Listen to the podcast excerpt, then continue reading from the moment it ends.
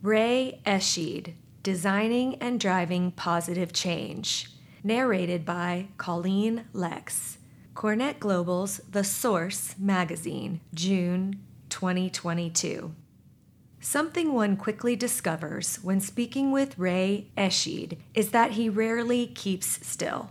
Throughout any conversation, the principal and New York managing director at IA Interior Architects is always animated, moving about the room, adjusting furniture or books while keeping up a continuous dialogue. Within 15 minutes, he's shared stories ranging from new potential employees to finding that elusive vintage wine, a recent photo shoot on a new project, or a delicious new French bakery on the Upper East Side.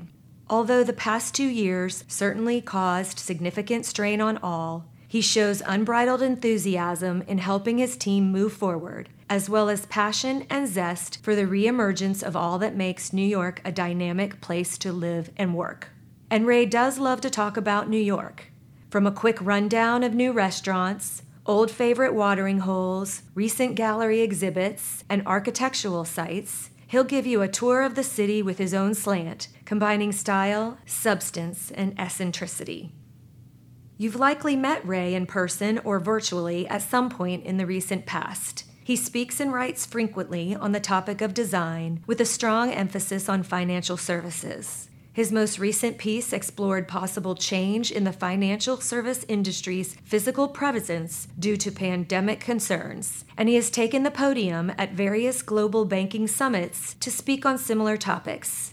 It's a surprise in some ways, as one might think by looking at his clothing choices that Ray had spent most of his career in fashion, and yet his time working at Bank of America was one of the longest stretches of his career. Not a lot of bankers skip wearing socks with a suit, or have been profiled in the Financial Times for his wardrobe. Yet he feels that his personal style allows him to both subtly stand out and give him the confidence to demonstrate his understanding of and expansion upon the complex world of which he remains a part. But also, sometimes this personal brand allows him a platform to share how being someone who's different can succeed powerfully.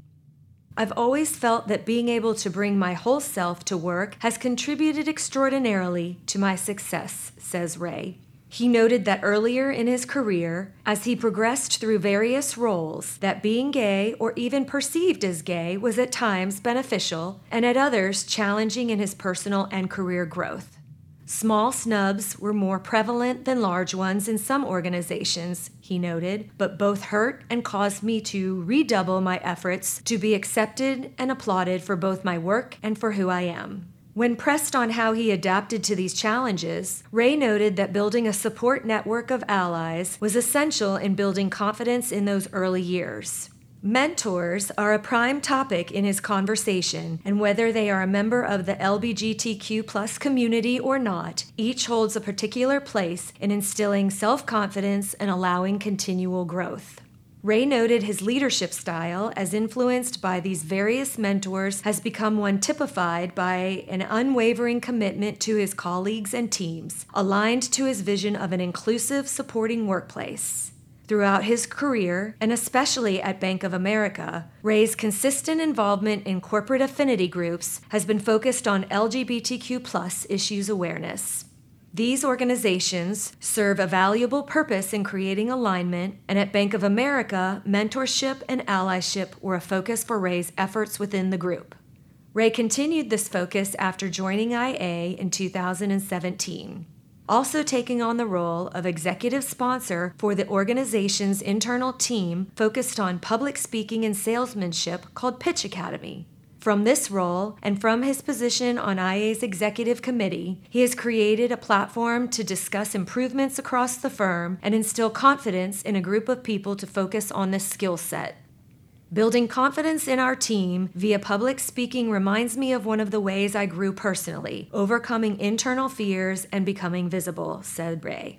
And maybe that's the best way to describe him, visible. Ray has been a significant part of the New York architectural design community for the past 10 years, and his involvement with peer-to-peer organizations focused on the specific needs of this world has been a key driver for him. the International Interior Design Association, IIDA, the Planning and Visual Education Association, PAVE, and especially the Retail Design Institute, RDI, have each been channels where he has dedicated his time, effort, and skill in focusing to drive positive change. Ray has led committees, chaired events, mentored teams, and judged competitions across the U.S. and the U.K. Within these organizations, he's been a champion of ensuring that the needs of LGBTQ+ students and professionals are recognized, and he has worked alongside peers to ensure that the breadth of the community is represented.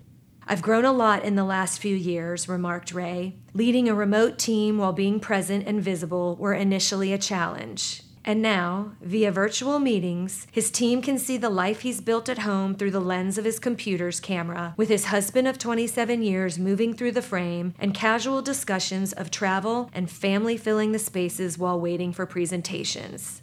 Ray notes that his casual focus and collision of work and personal life continues to normalize not only his life, but that of all of his teammates. "We've become an even stronger team, and contributing in some small way to the diversity of that group makes me very happy," he remarked.